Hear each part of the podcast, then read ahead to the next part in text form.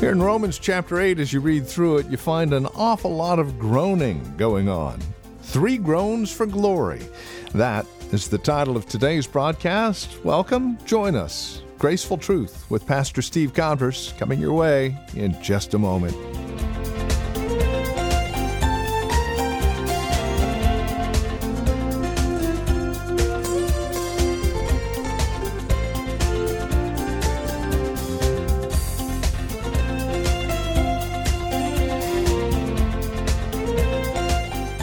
And welcome to today's broadcast of Graceful Truth with Pastor Steve Converse from Grace Bible Church here in Redwood City. We would invite you to join us today here in Romans chapter 8, beginning in verse 19. Our series is simply entitled Three Groans for Glory, and we'll take a look at the groaning that goes on for the glory of God. Creation does a lot of this groaning as well. Please join us with an insightful look into Romans chapter 8. Once again, here's Pastor Steve. Today we're looking at Romans chapter 8, and we are going to uh, start here in verse 19. I read a little article this last week, and it was talking about questions that children asked, and this one child was asking questions like, you know, why, why do bees sting us and hurt us? Why do weeds grow in the grass? And in the flowers when we try so hard not for that to happen. Why do people get sick? This one little child asked, Why did my friend in school get cancer and have to go through treatments and lose all their hair? How embarrassing that would be. Why did that have to happen? Why did my grandmother get sick and have to die? One child asked, Why are there major catastrophes in the world floods and hurricanes and tornadoes that maim and kill people. One asked, why do people want to use guns and bombs to hurt innocent people, as we've seen this last week? And we know the answer to all those questions it's sin, it's the fallen nature of the world in which we live. And one day, God will ultimately cleanse the world of all that dishonors him and all that fails to glorify him. But we see here in Romans 8 where Paul is going with this. He starts off with there's no condemnation for those that are in Christ. And then he talks about why that's so in the previous past, uh, uh, chapters because we've been justified before God by Christ's work on the cross. We've been brought into a proper understanding and a proper relationship with our Creator God, not because of who we are, but because of who He is and what He did on our behalf. And then he talks about all those benefits there in verses chapters 6 to 8 that we've looked at justification and sanctification, how we're continually being made holy in our walk with Christ day by day. And by the way, none of us are there yet. Okay, we're not we're not completed yet. We're a work in project in, in process. And because we've been justified in Christ Jesus by his work on the cross, Paul says that we're to consider ourselves dead to sin. And we've been brought into union with his son, the Lord Jesus Christ. And it says in Romans 6 that we've become Rather than servants of sin, we become servants of righteousness. We become slaves to righteousness. And we're a new creation in Christ. He transformed us. See, being a Christian is not just adding Jesus to your life, it's realizing that your life needs to go away, that your, your, your life isn't, is so bad that God has to basically wipe it out and start over. He changes you. The Bible says that all things become new, old things pass away. And so we're freed from the penalty of God's law because of Christ. Now we delight in the law of God. We, we seek to please God by, by keeping His commandments and doing what He tells us to do because we want to live a life that's honoring to Christ and, and honoring to Him. And so we come to verse 1 there in Romans 8. It says, There is now therefore no condemnation for those that are in Christ. That means that this whoever he's talking about here, has a permanent place of justification before God. They're permanently justified. There's no going back and forth on this. I want to just point you to a couple scriptures. Turn over to Ephesians chapter 1. Ephesians chapter 1. And remember, the Spirit is the one that's kind of doing all this work in our hearts and in our lives. And so, in Ephesians chapter 1, verses 13 and 14, and all these verses that we're going to read right now speak to the Spirit's work in our life as far as, as really keeping us saved. And it says there, Paul writes in Ephesians 1, verses 13 and 14, he says, in him you also, when you heard the word of truth, the gospel of your salvation, and believed in him, were sealed with what?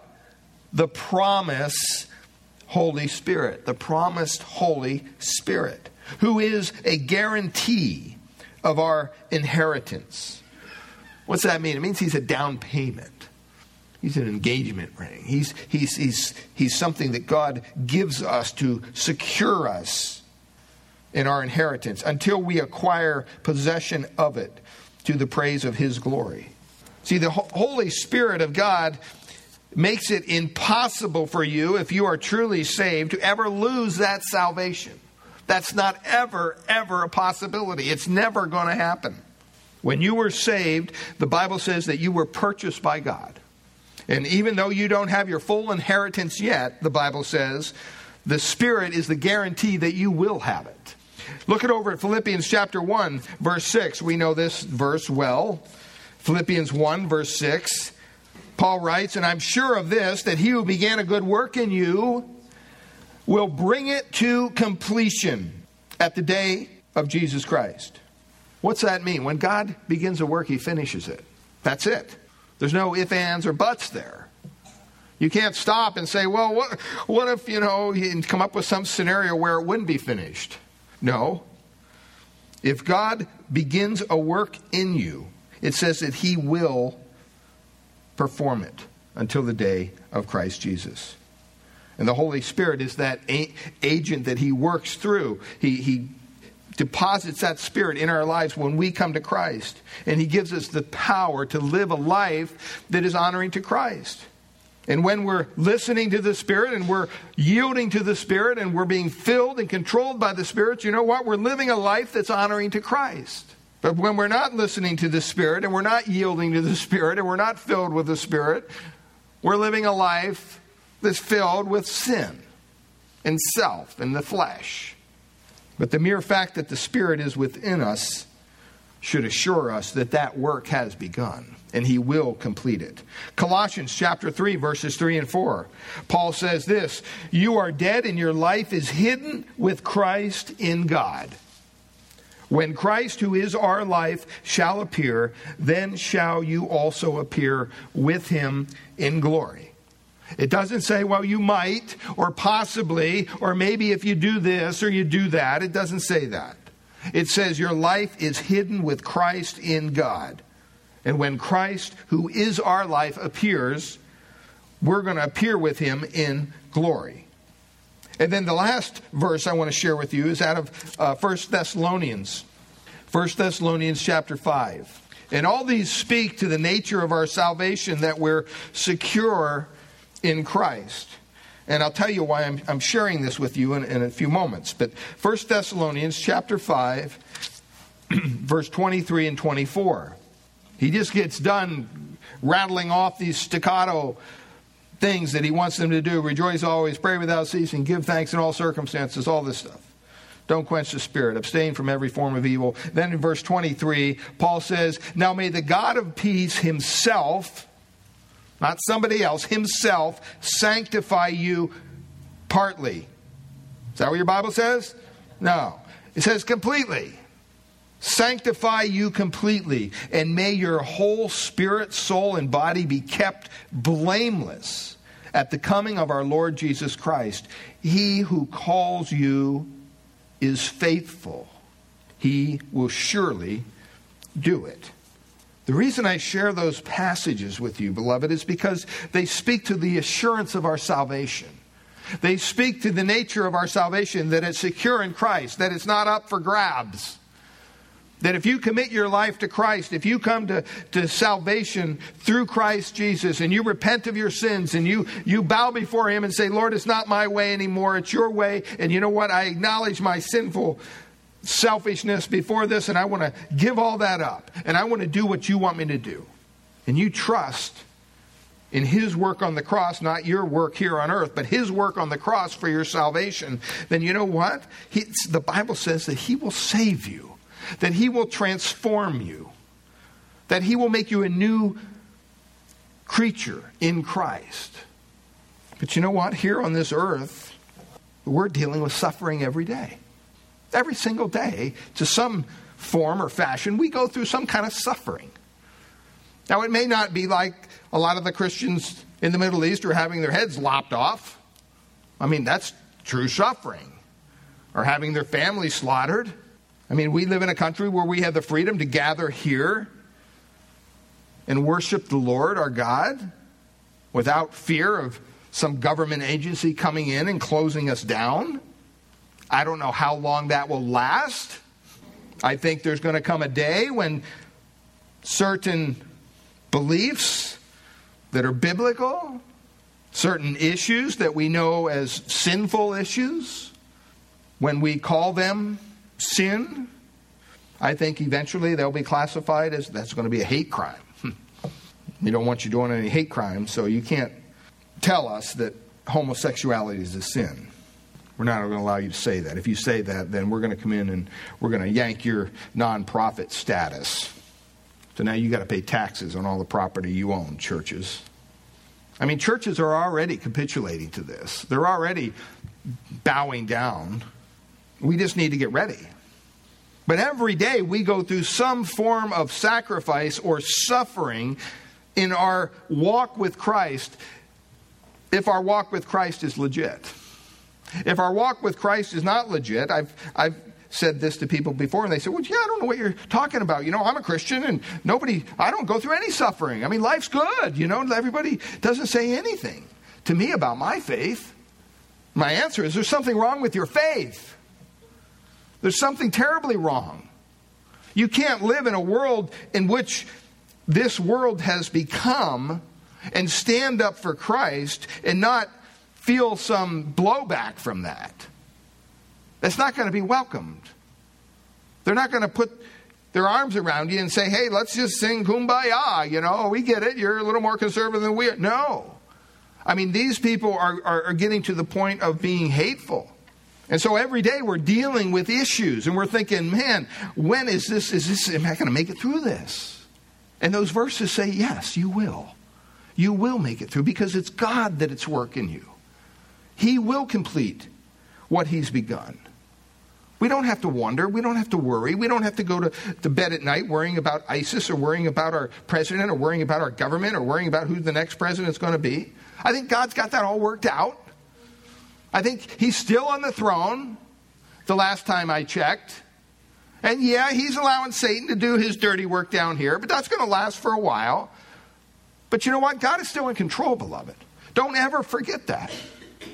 I always remember what, what John MacArthur said at a, I don't know if it was a conference or a sermon, I don't know where I heard him say it, but he said this. Because they were asking him about the election and they were asking him about the candidates. And he said, You know what? He said, I do my citizen duty and go and vote. But I just want you to know that none of this has anything to do with the kingdom of God whatsoever. Nothing. So don't get all worked up about it. I mean, you know, I get worked up about it. I stand. We were at dinner last night, man. I was ranting and raving over the political stuff that's going on. You know, we got on that topic, and I just can't talk about this, you know, because, you know, it, it really causes me to get in a place I shouldn't be. And then I remember driving home wait, you know what? God's in control. He's going to get us through this. You know, we, we believe, I think falsely, because we live in America, that somehow we live in a, in a country that's isolated from God's judgment that somehow, well, God bless America, you know? I mean, you come here, I mean, there's no way God would ever cause any problems here. Hello? Read the paper, open, read the news, look at what's going on around us. God has removed his hand of blessing from our country, beloved. If you can't figure that out, uh, you know, I don't know what to tell you. This country is not being blessed.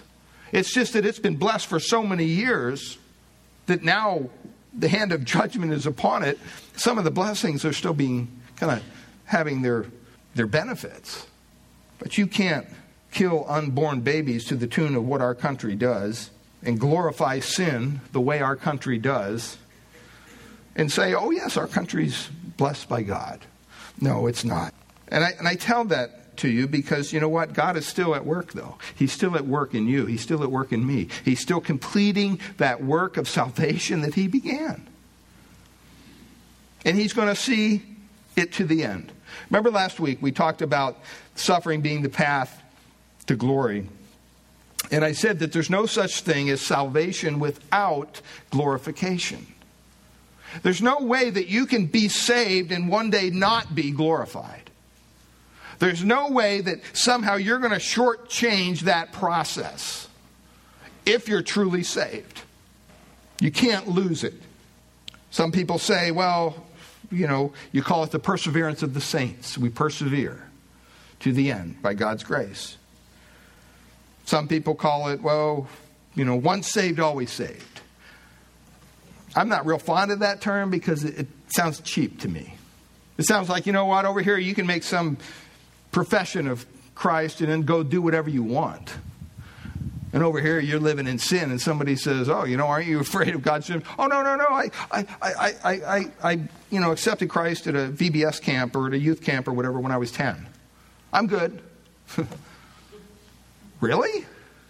See, that, that kind of mentality, unfortunately, they never had salvation to begin with. You know, they're, they're the folks in, in, in Romans or in Matthew 7, right? Hey, Lord, Lord, uh, remember us? Uh, no, I don't think I do. But our salvation is a work of God, and He began it in eternity past. He brings it to the, the present, and He will continue it to the future. And you have to remind ourselves, we have to remind ourselves that God is in control. His plan is being carried out. Nothing trumps His plan, not even Mr. Trump. Okay? And, and see, we need to remember you know, because I don't know about you, but I mean, if you have grandkids, if you have kids, you know, you, you, you, get a little worried. I mean, you see what's going on in this world, the wheels are falling off the cart. And it's not going to get any better.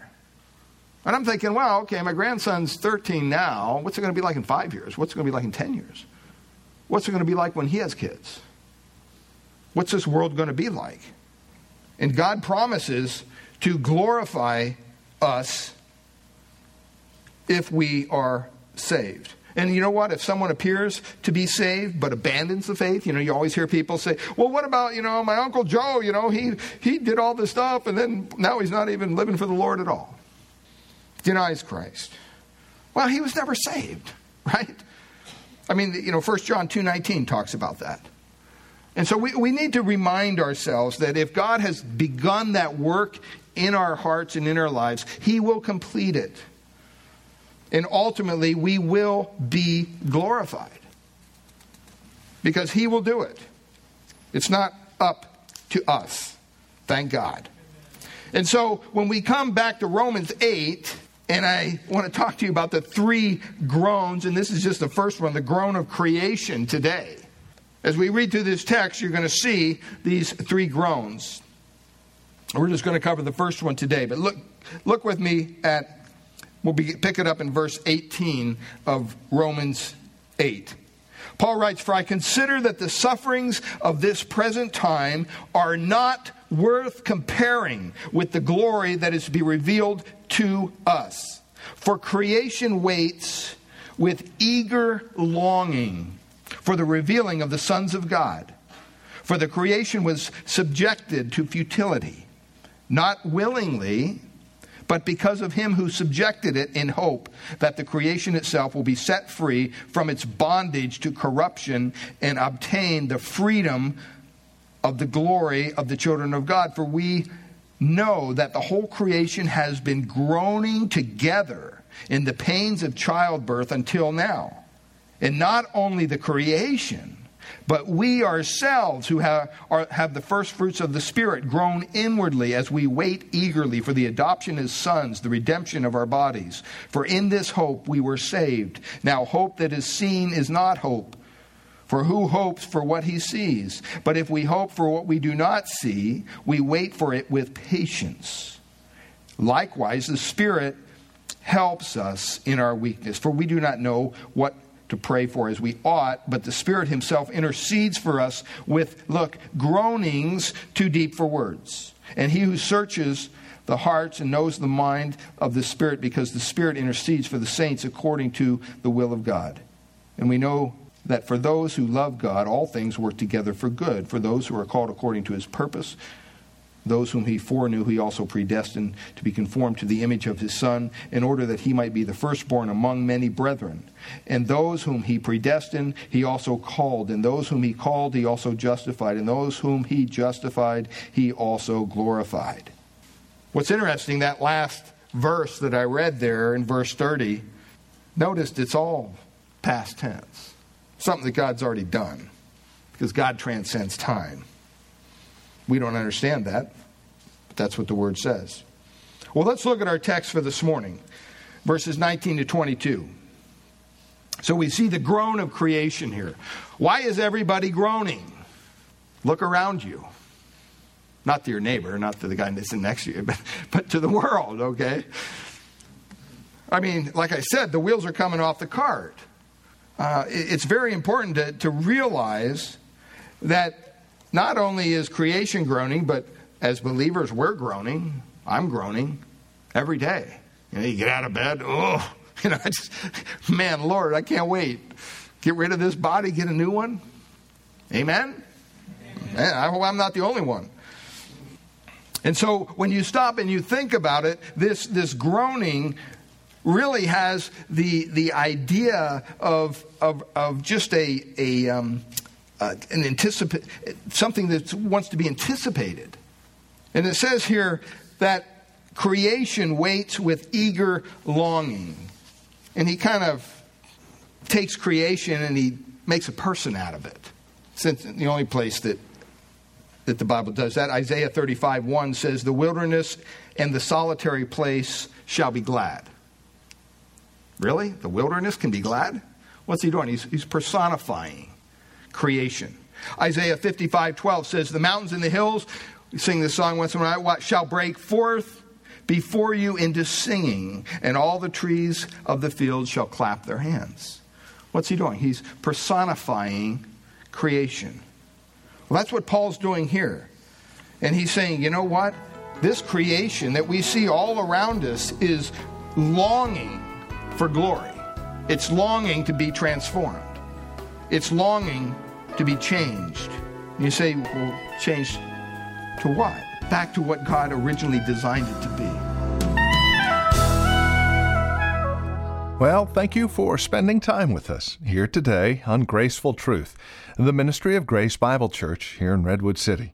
It's our prayer here at Graceful Truth that God would reveal His grace to your hearts through the teaching of His Word each week and we trust you're currently involved in a Bible teaching church in your area. If not, we'd love to have you come and visit us here at Grace Bible Church in Redwood City. We meet each Sunday morning for our praise and worship service at 10 a.m. We offer nursery care and Sunday school classes for our children up to grade 5. And if you would like to encourage us here at Graceful Truth, please give us a call at Grace Bible Church here in Redwood City. Our phone number is 650 366 9923. That's 650 366 9923. We meet at 2225 Euclid Avenue here in Redwood City.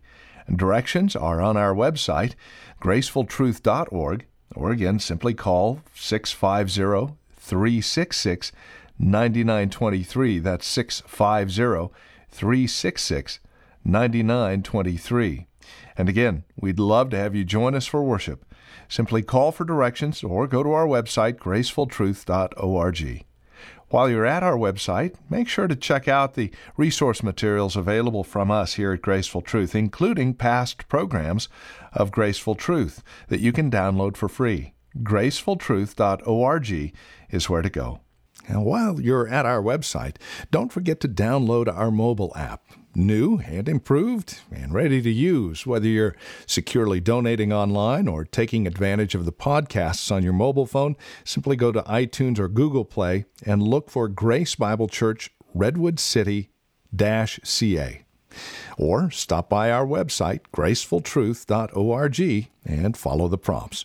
If you're writing to us, our address is 2225 Euclid Avenue. That's 2225 Euclid Avenue. We're here in Redwood City. The zip code is 94061. And again, our phone number is 650 366 9923. That's 650 366 9923.